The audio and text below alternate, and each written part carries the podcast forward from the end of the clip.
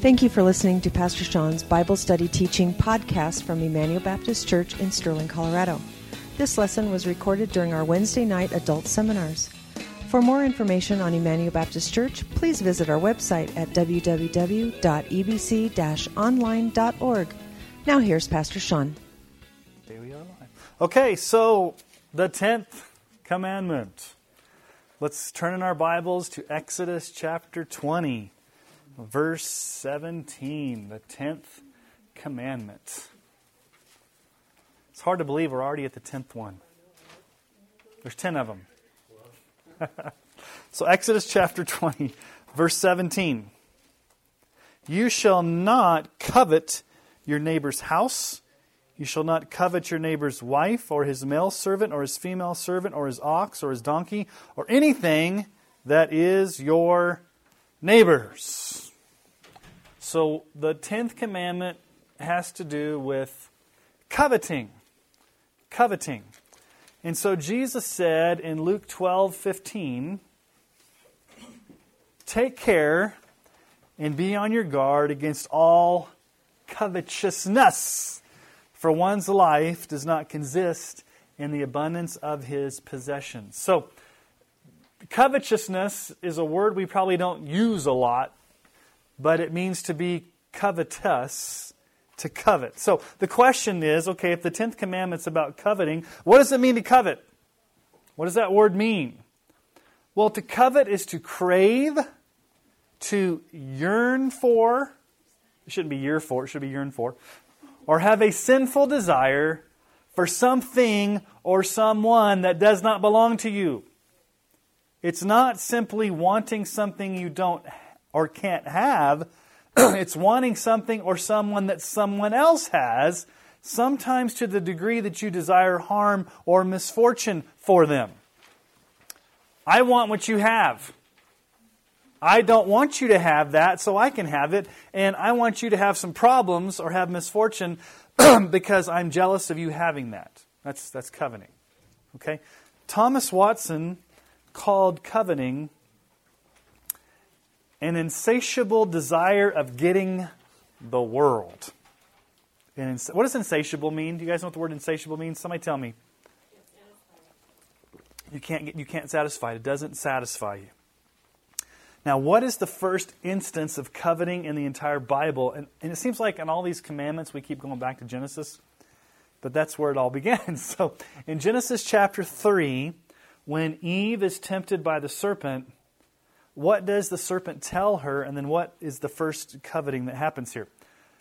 God knows that when you eat of it, that's the tree of the knowledge of good and evil, your eyes will be opened and you will be like God, knowing good and evil. So when the woman saw that the tree was good for food, and that it was a delight to the eyes, and that the tree was to be desired to make one wise, she took of its fruit, ate, and she also gave some to her husband who was with her, and he ate. Eve coveted. Did she covet the, the, the, fruit or what the fruit would bring her? What the fruit would bring her. Okay? And remember, we talked a little bit about this a few weeks ago. One of the lies that Satan gives to Adam and Eve in the garden is that God's not good, that he's withholding something. And so there must be something out there that, that they can't have, that God's holding out on them, and He can't be trusted. And so she covets what she can't have. Um, and God only gave them one command don't eat from the tree of the knowledge of good and evil, that one tree. Okay. But notice how this passage of Scripture defines coveting. It's pretty specific. Notice, notice what it says there. You shall not covet your neighbor's house. Okay? That's greed. Don't covet your neighbor's wife. That's lust. Don't covet your neighbor's possessions. That's materialism. Possessions, his um, oxen and donkeys and servants. And then notice the very last phrase in verse 17 or anything that is your neighbor's. So that's the, that closes the loophole, doesn't it? anything that belongs to somebody else. Now, a lot of the material tonight has been helpful from Thomas Watson. Again, Thomas Watson was a Puritan. Um, he wrote the Ten Commandments book um, back in the 1600s, and I've learned a lot from him. But he, he, he gives six ways, so this is coming from him, six ways that we covet. Okay, so here's number one. This is from him. These are his ideas. Number one, we covet when our thoughts are entirely consumed with worldly things. Our thoughts. When all you think about are the things of this world, the things that you can't have, the things that you want, when that's all that's going through your, your mind, your thoughts. Number two, he says, we covet when we spend great energy on getting things of the world instead of seeking Christ. All of our energy, all of our resources, all of our time and effort and energy goes towards the things of the world. That's when we covet. Number three, so your mind, you think about, your energies, what you put time into. Number three, he says you covet when all we talk about are worldly pursuits and not things of the gospel. So not just your thoughts, but your what your speech is. And then he says this, number four, when we set our hearts on worldly possessions and pursuits, and will very easily exchange or part with the things of Christ. Matthew 13 22. This is the parable of the soils. You know, the sower goes out and sows the seed, and it falls on four different types of soil. The, the third soil is an interesting soil, and this is what Jesus says about the third soil. As for what was sown among thorns, this is the one who hears the word, but the cares of the world and the deceitfulness of riches choke the word, and it proves unfruitful. Okay? Number five when we overwhelm ourselves with worldly pursuits and have too many irons in the fire. And then, number six, we know we're coveting when we may resort to illegal or unethical means to gain worldly pursuit, pursuits. Okay, you know it's gotten really bad when there's something that you want and you will do anything to get it, even if it's illegal, unethical, or immoral. You will get it. So, coveting is your heart, your speech, everything about you is focused on the things of this world. Now, I want you to notice something tonight about the 10th commandment the uniqueness of the 10th commandment. This is the only commandment that deals with the internal heart and not outward actions. Is coveting something that you do as an outward action? Or is it something that starts in your heart or in your mind? Okay. What's murder? Is that something you do? Outward action? Yes. Is adultery something you do outward action? Is stealing something you do outward action? Okay. Is lying something you do outward action? Is disobeying your parents something you do outward action? Yes. Is breaking the Sabbath? What? Idolatry can be done in your heart. Idolatry can be done in your heart. Yeah. This does not mention any outward actions. It talks about craving or coveting in your heart. Now, it's very important because from the beginning, especially with Israel, and obviously for us as believers today, God wanted Israel to hide his law in their hearts. Deuteronomy 6, 5 through 6. You shall love the Lord your God with all your heart, with all your soul, and with all your might, and these words that I command you today shall be on your heart. So that's where it all starts with is your heart. And then in Deuteronomy 10:16, it's an interesting metaphor here. God says, "Circumcise therefore the foreskin of your heart and be no longer stubborn." Okay, what in the world does it mean to, to, to circumcise the foreskin of your heart? Do we have women? Do you have foreskin on your heart? Okay, do we have foreskin on our hearts? Not literally, but when it talks about like God does this surgery on our hearts so that our hearts are drawn towards Him, that we don't have these stubborn hearts. So everything goes back to the heart, internal. Now, if you remember, the first nine commandments we, we said there was the, the actual commandment itself, but then there were all the implications that flowed from the commandment, and they all came back to the heart. the 10th commandment actually can be said to be breaking all the first.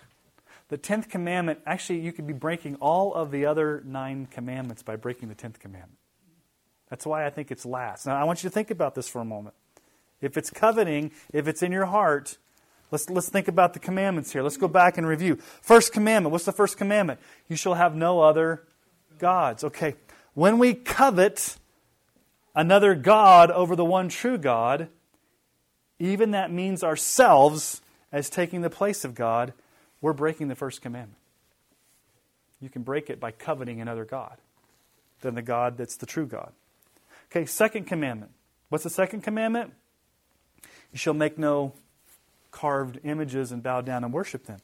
We may not bow down to a carved idol, but we may have elevated money and possessions as idols we worship and crave those things, covet those things, made those things idols. What's the third commandment? Don't misuse or use the Lord's name in vain. Third commandment, we may justify our sinful desires and neglect or misuse the name of the Lord in the process. So we could actually be breaking the third commandment through coveting. Number four, the Lord's Day. Remember the, the Sabbath day and keep it holy we talked about? Now it's the Lord's Day. Instead of honoring the Lord on his day of worship, we desire worldly pursuits that take us out of assembling with other believers. We covet being somewhere else than in church. What's the fifth commandment? Obeying your parents. We may covet only what our parents give us material and only honor them when it's convenient for us. What's the sixth commandment? Murder. We may covet what someone else has and harbor bitterness or angerness in our hearts, which Jesus equates with murder. Remember last week, King Nahab, I mean King Ahab, what did he desire? Naboth's vineyard. Was he coveting? He was coveting what somebody else had. And what did his wife say? Don't be a wimp, king, let's get it. And what did she do? She hired two worthless men to come and bear false witness, and then they killed Ahab and basically stole his vineyard. Where did all that start with? King Ahab's coveting what he couldn't have the vineyard. Okay. What's the seventh commandment? You shall not commit adultery. We may not outwardly commit adultery, but we may lust after another person and commit adultery in our hearts. What is, what is, adult, what is lust anyway? If you're married and you're lusting, what are you coveting? Somebody else's wife, somebody else's husband, somebody else that doesn't belong to you. Okay? That's what coveting is when it comes to lusting. What's the eighth commandment? You shall not steal. Coveting is the root sin that actually leads to stealing. Remember Achan, we talked about stealing, what did Achan? Remember Achan? We talked about him a few weeks ago. He stole the devoted items and then he got stoned. In Joshua 7:21, he tells the reason why he stole. Joshua 7:20. When they're questioning him, he says, "When I saw among the spoil a beautiful cloak from Shinar and 200 shekels of silver and a bar of gold weighing 50 shekels, then I coveted them and took them. And see, they are hidden in the earth inside my tent with the silver underneath." What comes first, stealing or coveting according to Achan? I coveted them and then I took them. Okay? What's the ninth commandment? We looked at it last week bearing false witness. The reason we may lie or bear false witness is that we covet being recognized or being in, a, in on the juicy gossip or somehow, quote unquote, getting paid back for lying. Here's why the last commandment is there and why it's an issue of the heart. It's the last commandment to remind us that this is not just about outward actions it always goes back to the heart. God's not just after our outward obedience. Yes, He is, but it actually is obedience that comes from the heart first.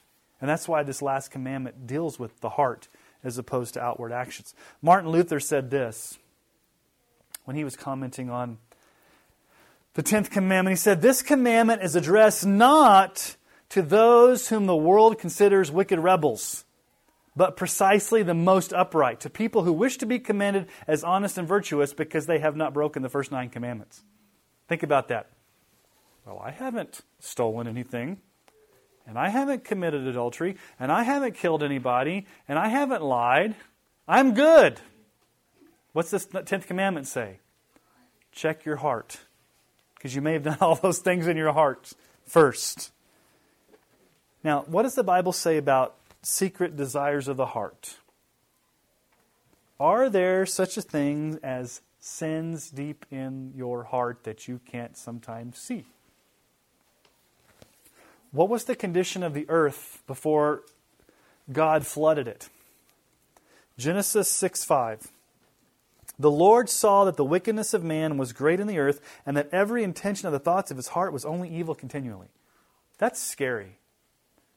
That's, a, that's not believe. We, we're, believers, we don't have that because we've been regenerated. But before the flood, the earth was so corrupt. What was the source? Look at that verse very carefully. What was the source of wickedness? Every intention of the thoughts of his heart was only evil continually. So, what led to wickedness? What led to wicked actions on the earth that God decided to flood it? Continual evil action, evil thoughts of the heart, continually, all the time. Multiply that by how many people were on the earth, and it was like wickedness all the time, 24 7. The thoughts and wicked. Okay, that's, that's non believers. Okay, but as Christians, are there blind spots that we have in our hearts where we sometimes can't see sin? When David talks about the nature of God's word in Psalm 19, he asks this prayer of, of the Lord in Psalm 19, 12 through 13. Who can discern his errors? In other words, sometimes we really can't discern sin in our lives. Declare me innocent from hidden faults. Keep back your servant also from presumptuous sins. Let them not have dominion over me. Then I shall be blameless and innocent of great transgression. Do you have hidden faults? Psalm 90, verse 8. You have set our iniquities before you, our secret sins in the light of your presence. Is there such a thing as a secret sin? Not with an omniscient God that knows all things, okay? Can you hide anything? We're very good at hiding it from others, aren't we? And sometimes we can even hide it from ourselves but can we hide it from God? Okay. So we pray and ask the Lord to do only what God can do. And that's why I really like Psalm 139, 23 and 24, because I think that sometimes we have such blind spots, we need God to do the searching. So Psalm 139, 23 and 24, this is a prayer to God. Search me, O God, and know my heart. Try me and know my thoughts.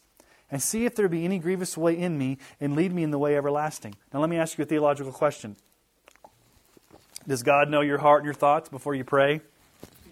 So is this prayer asking God to do something like, God, I know you don't know what's in my heart, and God, I know you don't know what's in my mind, so, so please do something. Is that what David's asking God to do? Whose benefit is it for? Is it for God's or for David's? It's for, it's for David's and by extension us. We don't know our hearts. We don't know our thoughts. We don't know those secret sins. And so sometimes we have to ask God to expose those to us so that we can repent. Jeremiah 17 9 says, The heart is deceitful above all things and desperately sick. Who can understand it? Now, what is the role of the law in the life of people? Paul specifically talks about coveting in relation to what the purpose of the law is. Romans 7 7 through 8. What then shall we say? That the law is sin? By no means. Yet if it had not been for the law, I would not have known sin. For I would not have known what it is to covet if the law had not said, You shall not covet. But sin, seizing an opportunity through the commandment, produced in me all kinds of covetousness, for apart from the law, sin lies dead. Okay, now let's just stop right there. What's Paul saying? You automatically, because you're sinful, have desires. What does the law of God, the Ten Commandments, come along and do? It puts a name on those so that you know what they are. And so Paul says, I would not have known that it was really coveting unless the Bible said, Thou shalt not covet. And once I heard, Thou shalt not covet, guess what happened? My sinful nature just wants to fight against that and wants to keep coveting. And so part of the role of the Ten Commandments is to expose sin for what it is, to call it out. Paul says that in Romans 13 9. For the commandments, you shall not commit adultery, you shall not murder, you shall not steal, you shall not covet, and any other commandment are summed up in this word you shall love your neighbor as yourself. All right. Why do you sin?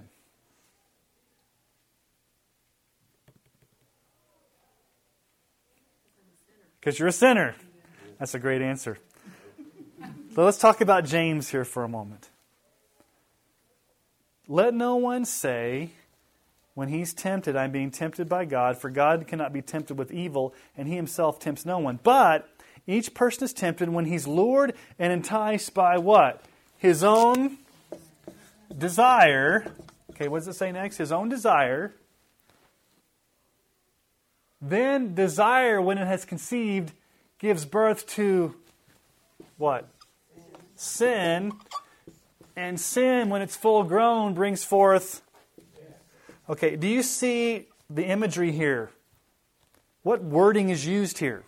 Birth, conceived, full grown. Does death, is that where it starts? Where does it start? With the desire. And if you act upon that desire and actually commit the sin, if you don't repent and continue in unrepentant sin and don't trust Christ for salvation, ultimately it's going to give final um, result in death. 1 John 2 16 through 17.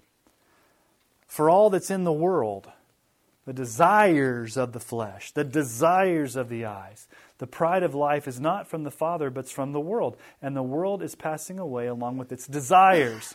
But whoever does the will of God abides forever. Okay. Sinful desires. Coveting goes right to the heart of your desires. Now, what are the four stages of sinful desire? James kind of talks about this. Number one, you have what are called spontaneous or sudden desires. One that catches you off guard. Okay? Ooh, I have a desire. What, what can you, when that desire manifests itself, what can you do in that moment? You have two choices. What's the, what's the two choices? One, you can kill it, pray, ask the Lord to, to give you grace, or you can, number two, nurse or meditate on that desire. Hmm, this desire looks pretty good. I want to think about it. I'm going to mull it over in my mind. I'm going to think about it. I may even fantasize about what's going to happen. Then, number three, you make a premeditated plan to act on the desire. And then, number four, what do you do? You actually act on the desire, the, disease, the deed itself. Now, our men are doing a study on temptation on Monday mornings. Is temptation in and of itself a sin? No, because Jesus was tempted in all ways we are, but yet without sin. temptation is not the sin. But when the desire comes, you see the progression here? When the desire comes, when the coveting comes, when that, when that thing comes, you've got to ask for God's grace to be able to kill that desire instead of thinking about it, mulling over it. Because if you think about it and you mull it over and you make a plan, what are you going to end up doing? Acting on it. And sometimes it's so fast that these steps aren't just like, duh, duh, duh, it's like simultaneously happening all at one time. Okay? So this 10th commandment goes straight to the heart issue um, that the Bible talks about. Now, what are the dangers of coveting? The Bible has a lot to say about coveting. Psalm 10, verse 3 For the wicked boast of the desires of his soul, and the one greedy for gain curses and renounces the Lord the one greedy for gain. How about Ecclesiastes 5:10? He who loves money will not be satisfied with money, nor he who loves wealth with his income. This is also vanity. You're never going to be satisfied no matter how much you don't have. What's coveting? I want what I can't have. Question How much is enough of what you don't have? Somebody always has something more. And you're never going to have what you ultimately want to have. And so you're never going to be satisfied if you keep coveting. Okay, listen to the list of sins that Paul gives here in 1 Corinthians 6 9 through 10. Do you not know that the unrighteous will not inherit the kingdom of God? Okay, the, who, who are the unrighteous? Now, this doesn't mean that if you've ever committed these sins, you're not going to heaven. This is talking about unrepentant sinners who've never trusted in Christ for salvation, and you continue in this lifestyle. But how does he define unrighteous? Okay, do not be, be deceived. The sexually immoral, idolaters, nor adulterers, nor men who practice homosexuality, nor thieves, nor the greedy, nor drunkards, nor revilers, nor swindlers will inherit the kingdom of God. Interesting on the list is, is greedy, those that are greedy. Now, I want you to also notice, and I think, Michelle, you, you, you referenced this earlier Ephesians 5 5. You may be sure of this that everyone who's sexually immoral or impure, who is covetous, that is, an idolater, has no inheritance in the kingdom of Christ and God.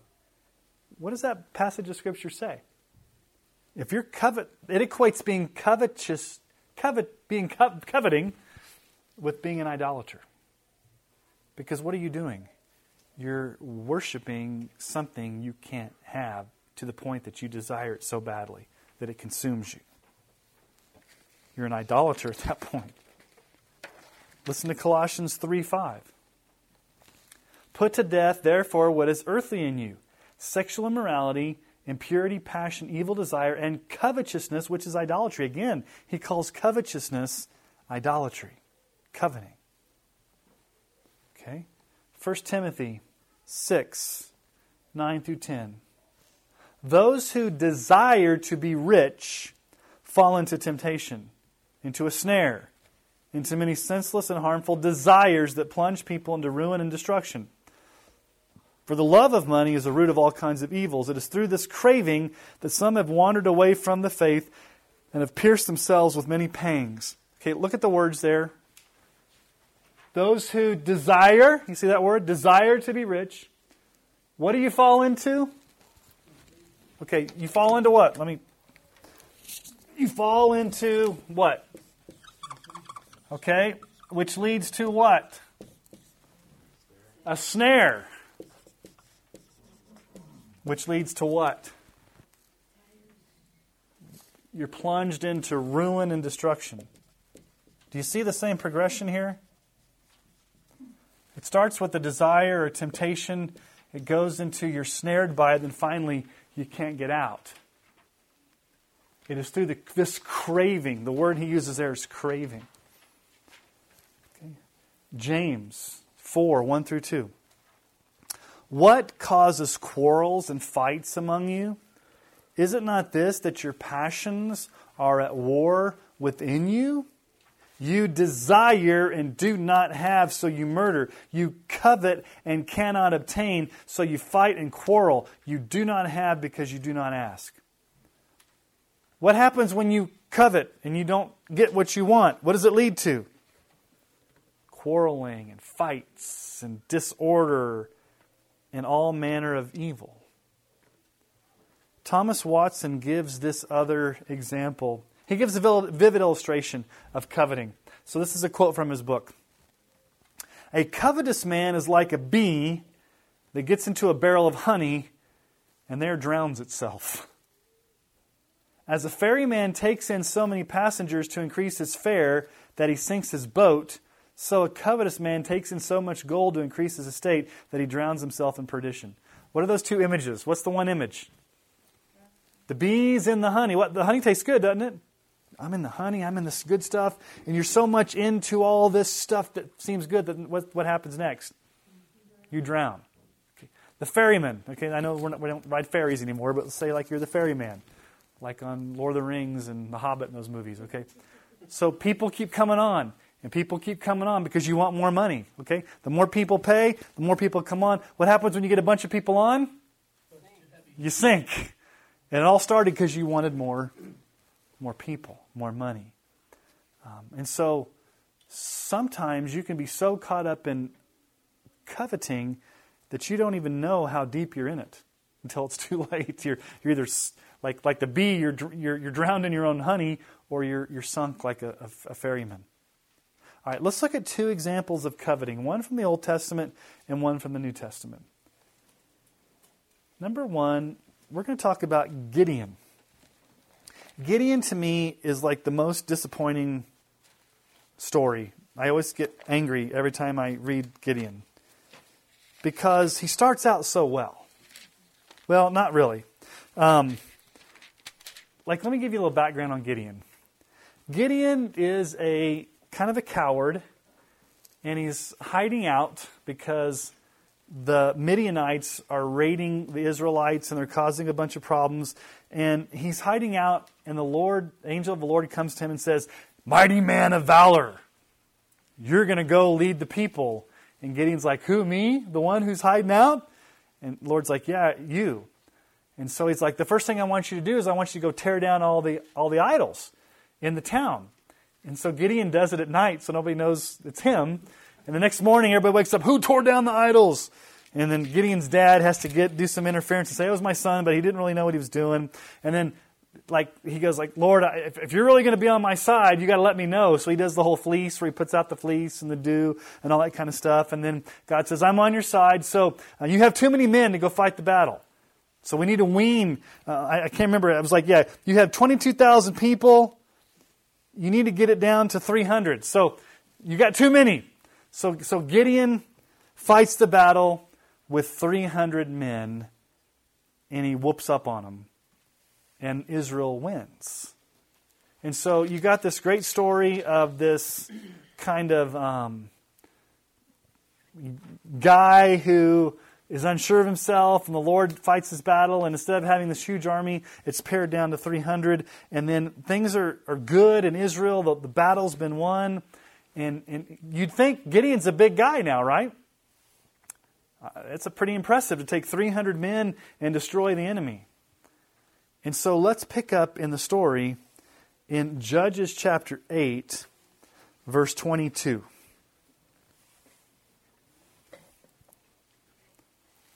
Everybody there?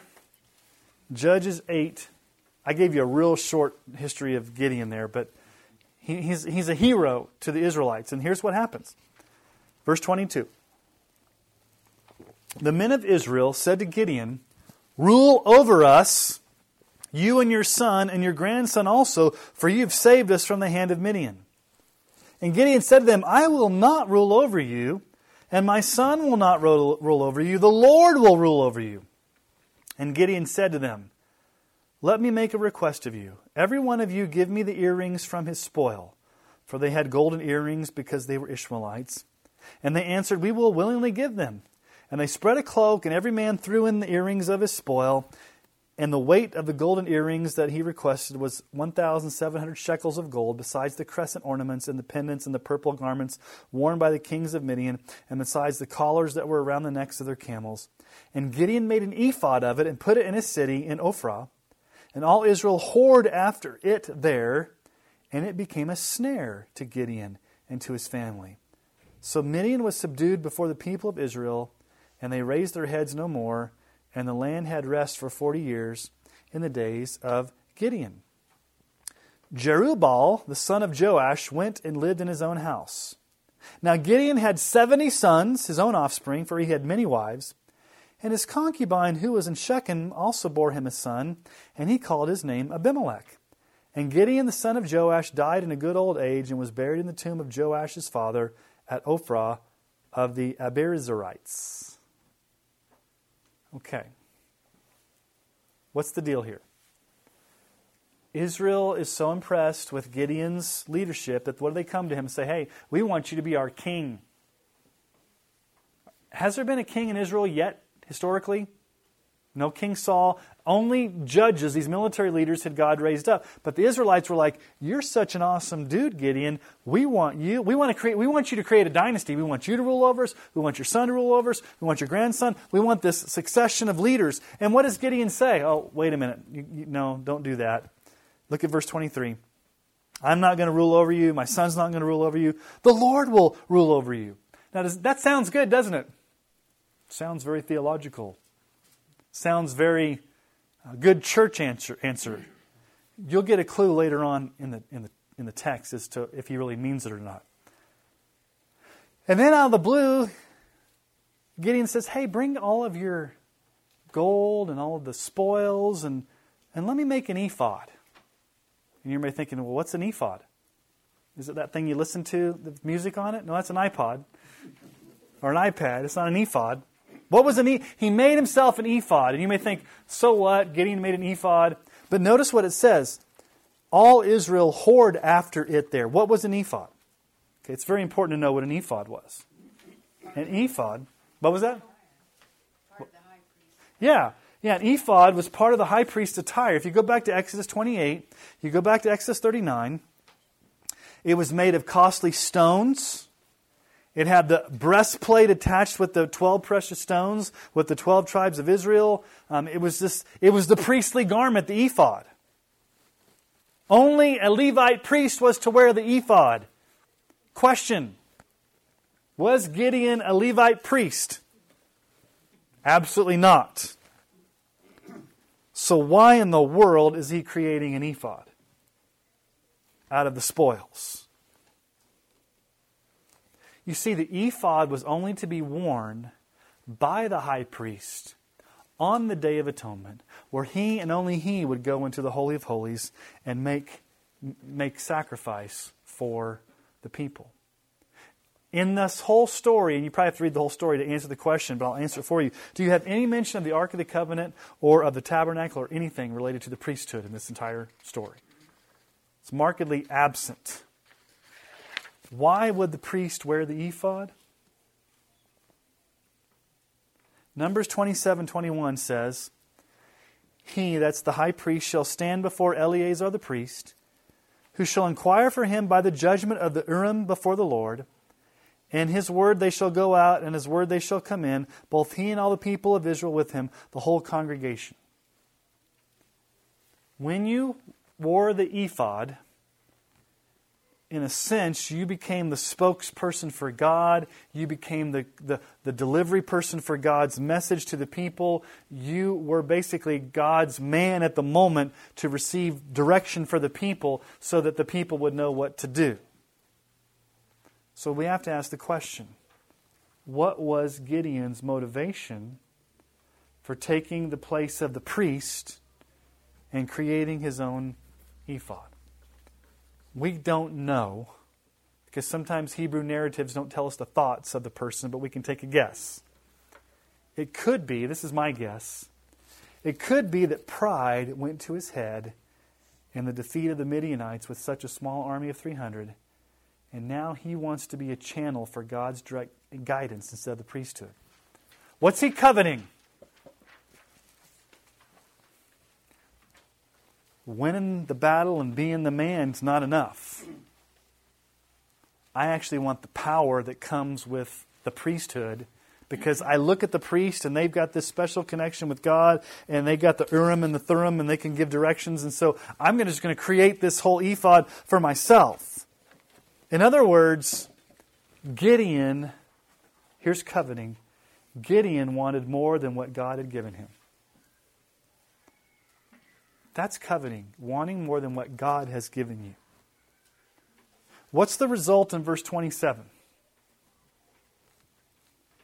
And Gideon made an ephod of it and put it in the city of Ophrah, and all Israel whored after it there, and it became what? A snare to Gideon and his family. Three ironies happen, okay?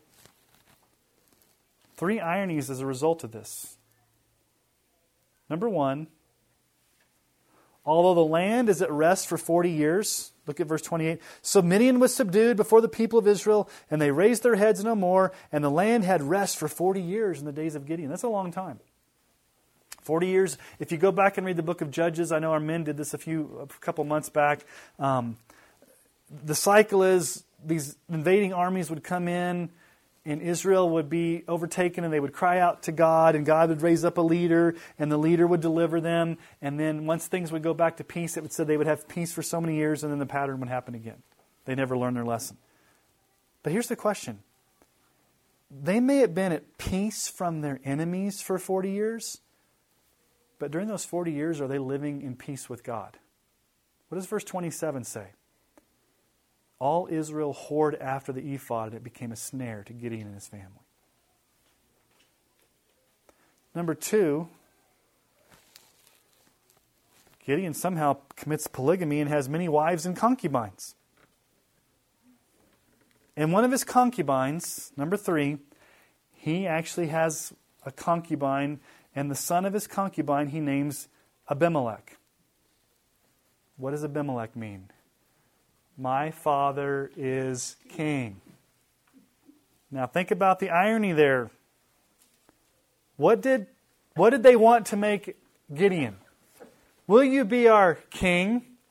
And he says, No, I won't be your king. My son won't be your king. The Lord be your king. But then when he has a son from a concubine, what does he name the son? Gideon's the king. Now, if you want to read some, the rest of the story, Abimelech's terrible. I mean, he goes and just, I mean, it's a terrible story of what he does. And so you may have to ask and question in retrospect, did Gideon want to be king after all?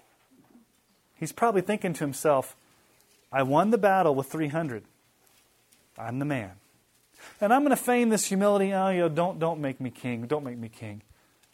I'll just make myself an ephod and I'll be the channel for God. And then I'll just make my son, we'll name him my dad as king. So you see a man that starts out so well and God uses, but the end of his life is really idolatry. Isn't idolatry, how does Paul relate idolatry and coveting? Doesn't he relate those two together? If you go back to those Colossians passages and those Ephesians passages, idolatry, coveting go together. Is that what not he did? He, he basically created, this was a false idol, an ephod, that he used to somehow give him the mojo, I guess, if you will, to be God's conduit for direction. Okay? So that's one example of coveting in the Old Testament. Let's look at the New Testament. Let's look at the rich young ruler in Mark chapter 10 17 through 31. This is a direct encounter with Jesus and the rich young ruler, and we find a lot about coveting in the response of this young man. So, Mark chapter 10, starting in verse 17. I'll wait till you guys all get there. Mark 10, 17 through 31. As he was setting out on his journey, a man ran up and knelt before him and asked him, Good teacher, what must I do to inherit eternal life? And Jesus said to him, Why do you call me good? No one is good except God alone. You know the commandments do not murder, do not commit adultery, do not steal, do not bear false witness, do not defraud, honor your father and mother.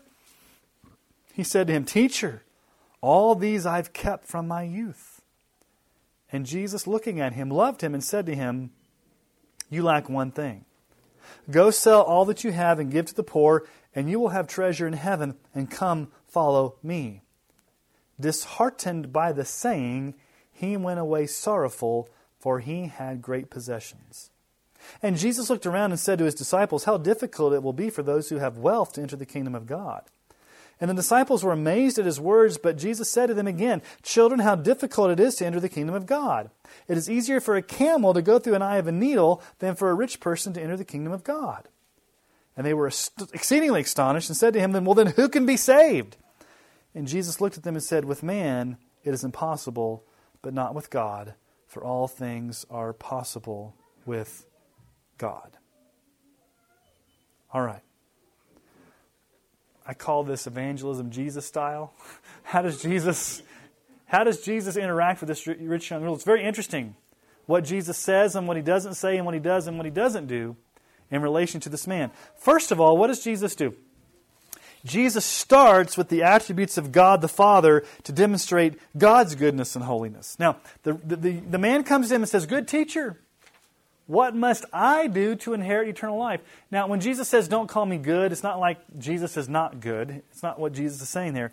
Jesus is saying, Listen, let's not get the cart before the horse. If we're going to start this conversation, you need to understand who God the Father is. Don't come to me with what I can do to inherit eternal life. You need to first start with who God is. Notice what he says No one is good except God alone. God is our creator, God is our Father, He is holy, He's righteous. That's where Jesus starts, with the glory and majesty of God. But notice what he does secondly. Jesus uses the law or the Ten Commandments that we've been looking at as a schoolmaster to convict this man of his sin and awaken his conscience for his need of a Savior. He takes him through most of the second half of the Ten Commandments. And what does the guy say?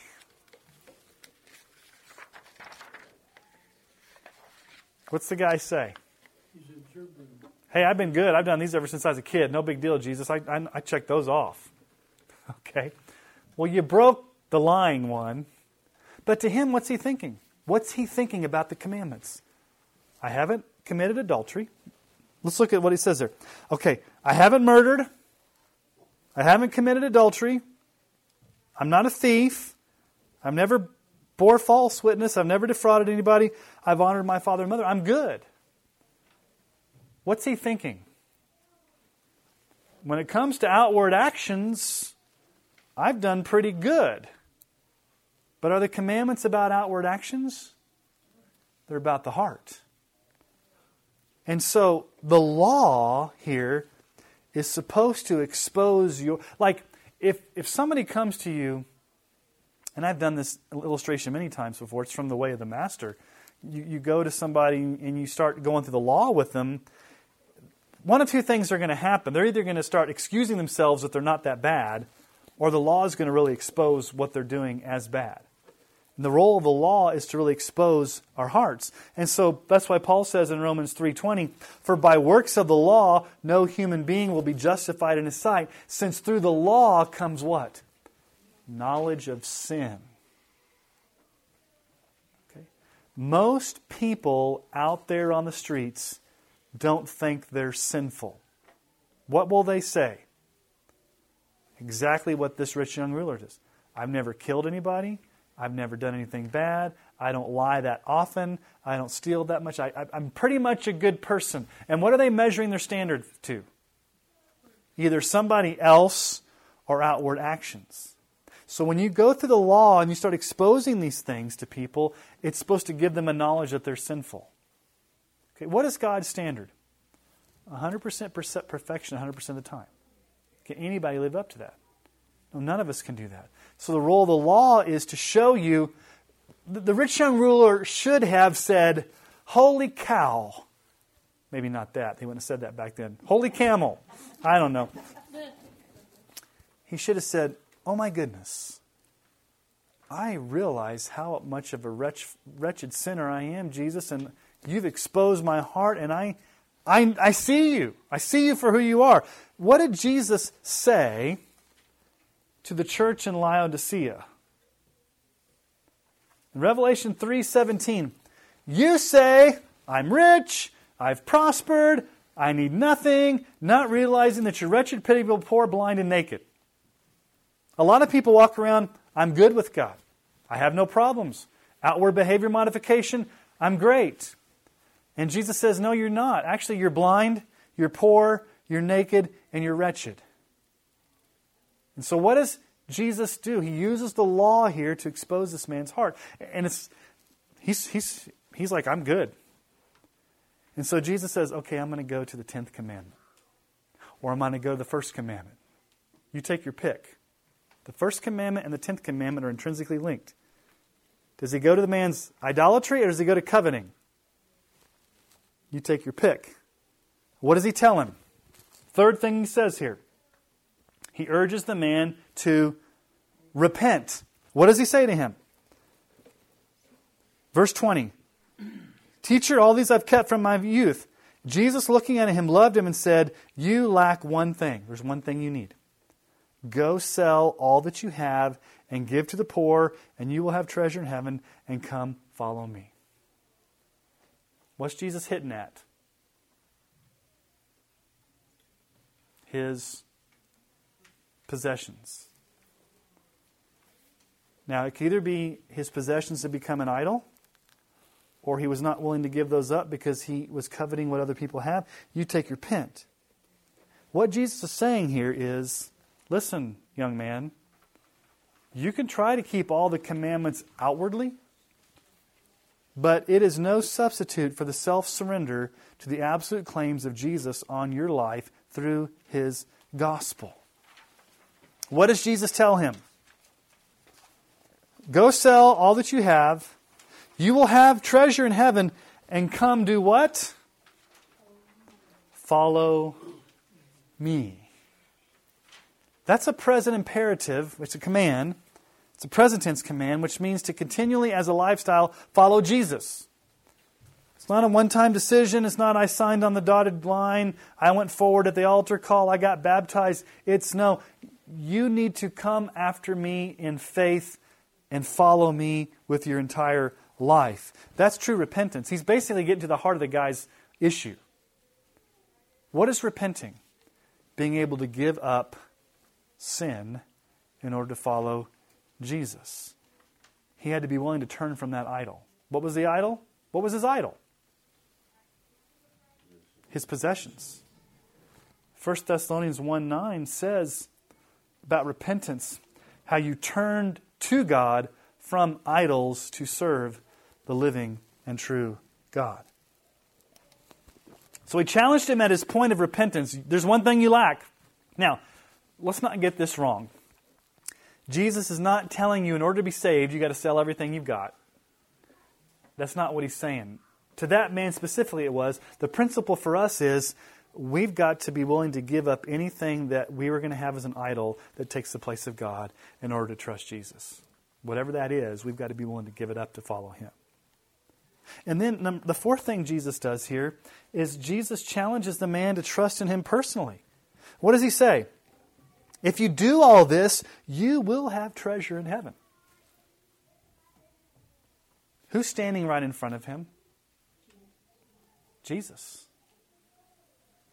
And Jesus is basically saying to him, I'm offering you myself as Savior, Lord, and treasure as a substitute for your possessions. That's a great exchange. Jesus saying, You can have me as your personal Lord and Savior, or you can hold on to your possessions. Which one do you want to go with? What was more alluring? What was more brilliant? What was more powerful? What was more beautiful and glorious than Jesus Christ Himself to this man?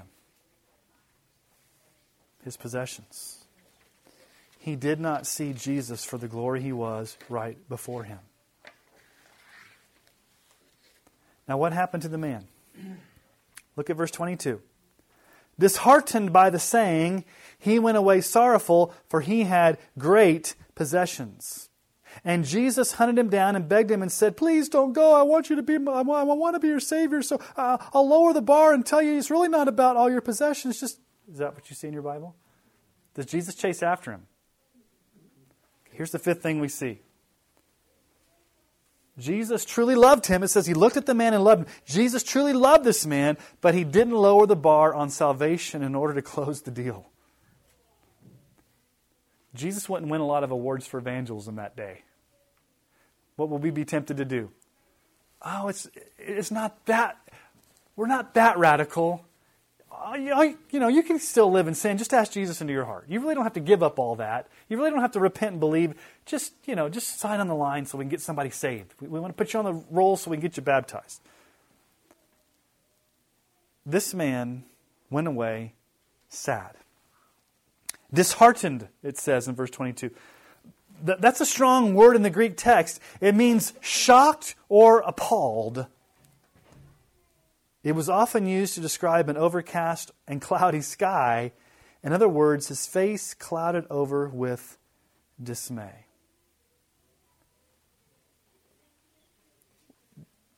The attachments of the world were too great for him to repent and believe in Jesus. Jesus doesn't lower the bar and say, that's not what it is.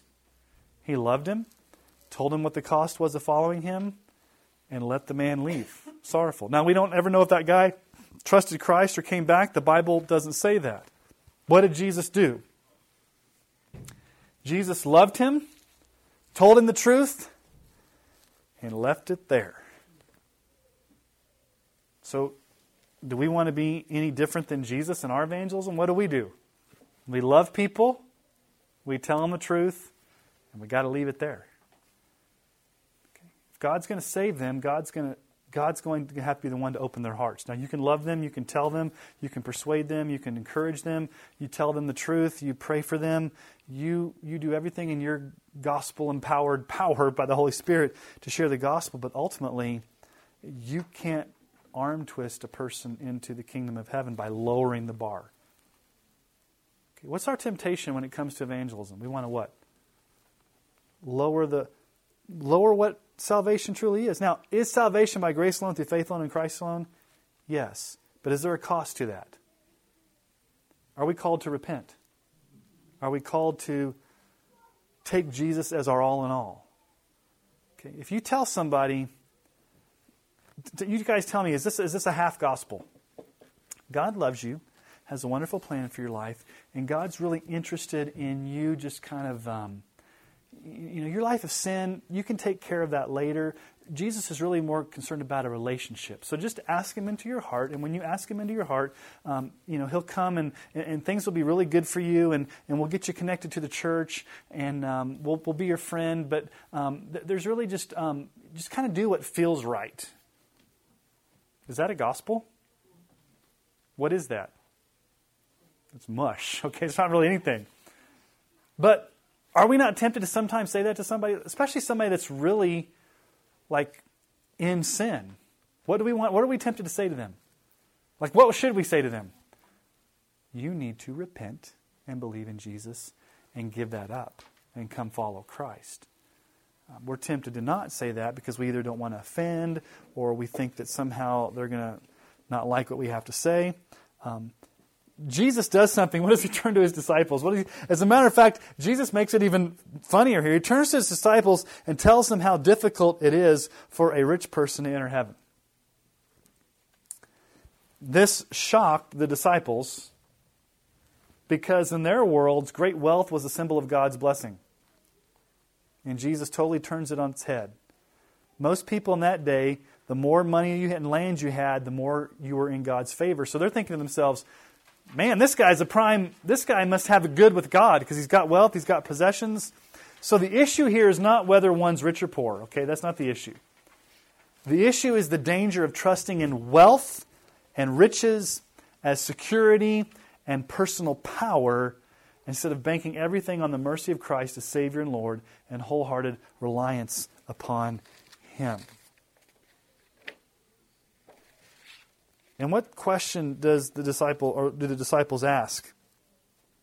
Verse 26 If this guy can't be saved, who can be saved? What does Jesus say last thing here? Sixthly, Jesus explained the sovereignty of God and salvation of sinners who cannot possibly save themselves. What does he say? Jesus looked at them and said, verse 27, With man it's impossible, but not with God, for all things are possible with God. If anybody's going to be saved, it's because God's going to do that in their lives. Okay? So, two examples Gideon and the rich young ruler. Now, let's talk about what's the antidote to coveting. How can we not covet? I think there's three things we can think about. Number one, faith. 1 John 5 4, for everyone who's been born of God overcomes the world, and this is the victory that has overcome the world, our faith. If you've been born again, you are trusting in Jesus Christ. And let me ask you a question. When you trusted Christ for salvation, was that the first and only and last time you ever trust Jesus? We live by faith. So the Christian life is always living by faith and trust in Jesus and his provision. So what's the root of coveting? The root of coveting is a lack of faith in God's provision for you.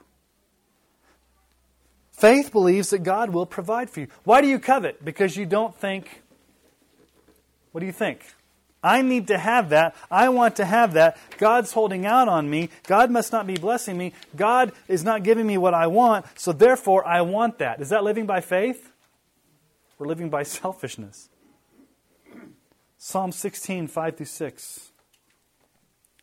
The Lord is my chosen portion and my cup. You hold my lot. The lines have fallen for me in pleasant places. Indeed, I have a beautiful inheritance. The Lord is my chosen portion. Okay, so number one, do you daily, maybe minute by minute, trust in God's provision for you? Okay. Number two, contentment. One of the main reasons we are coveting is because we're not content with what God has given us. We're discontent. Listen to the psalmist, Psalm 73, 25 through 26. Whom have I in heaven but you?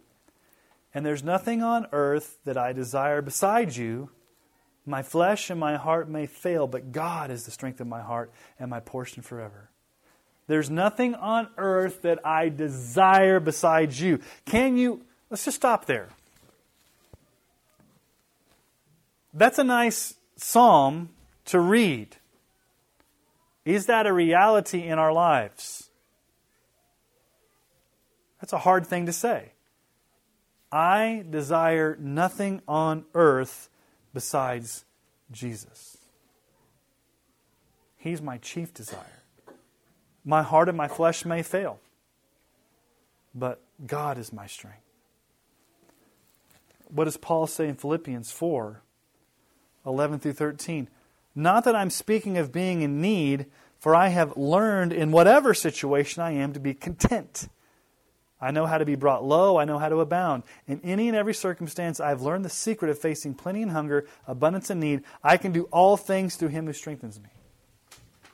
I've learned to be. Contentment's something we need to learn. It doesn't come easily, it only comes through the Holy Spirit, but it's something we need to learn. Okay, 1 Timothy 6 6. Godliness with contentment is great gain. Godliness with contentment is great gain. Hebrews 13:5 Keep your life free from the love of money and be content with what you have for he has said I will never leave you nor forsake you. Be content with what you have. What's coveting? I'm not content with what I have, therefore I want what somebody else has. And not only do I want what they have, I want them not to have that so I can have it, and I may wish harm upon them because they have it and I want it. That's coveting. I want you to remember two things about money and possessions. Number one, believe that God has you right where He wants you and knows how much you can handle.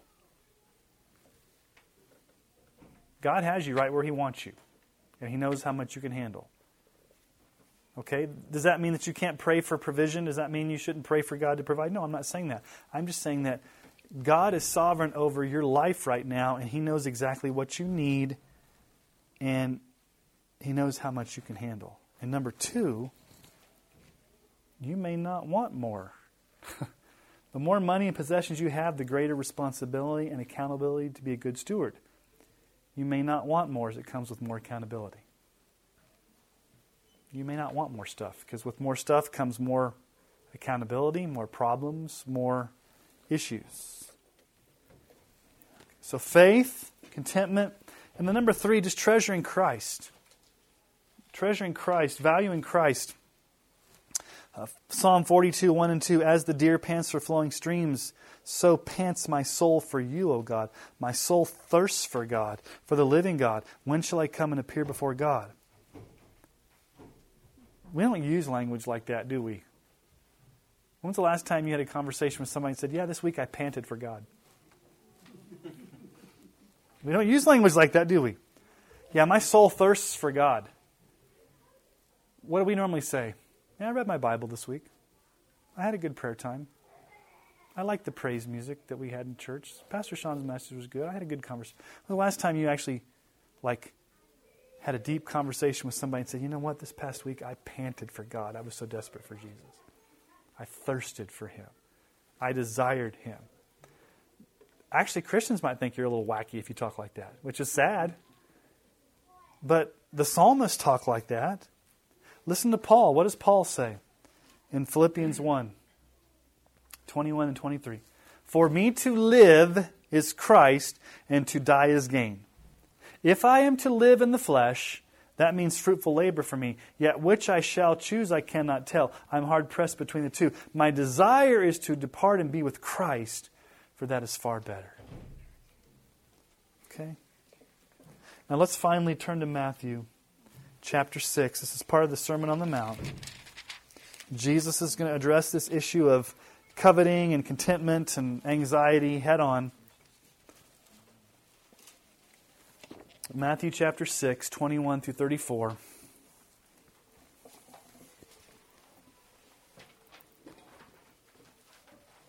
Actually, let's start, let's start back in verse 19. Okay? Let's read, let's read this whole section. Matthew 6:19.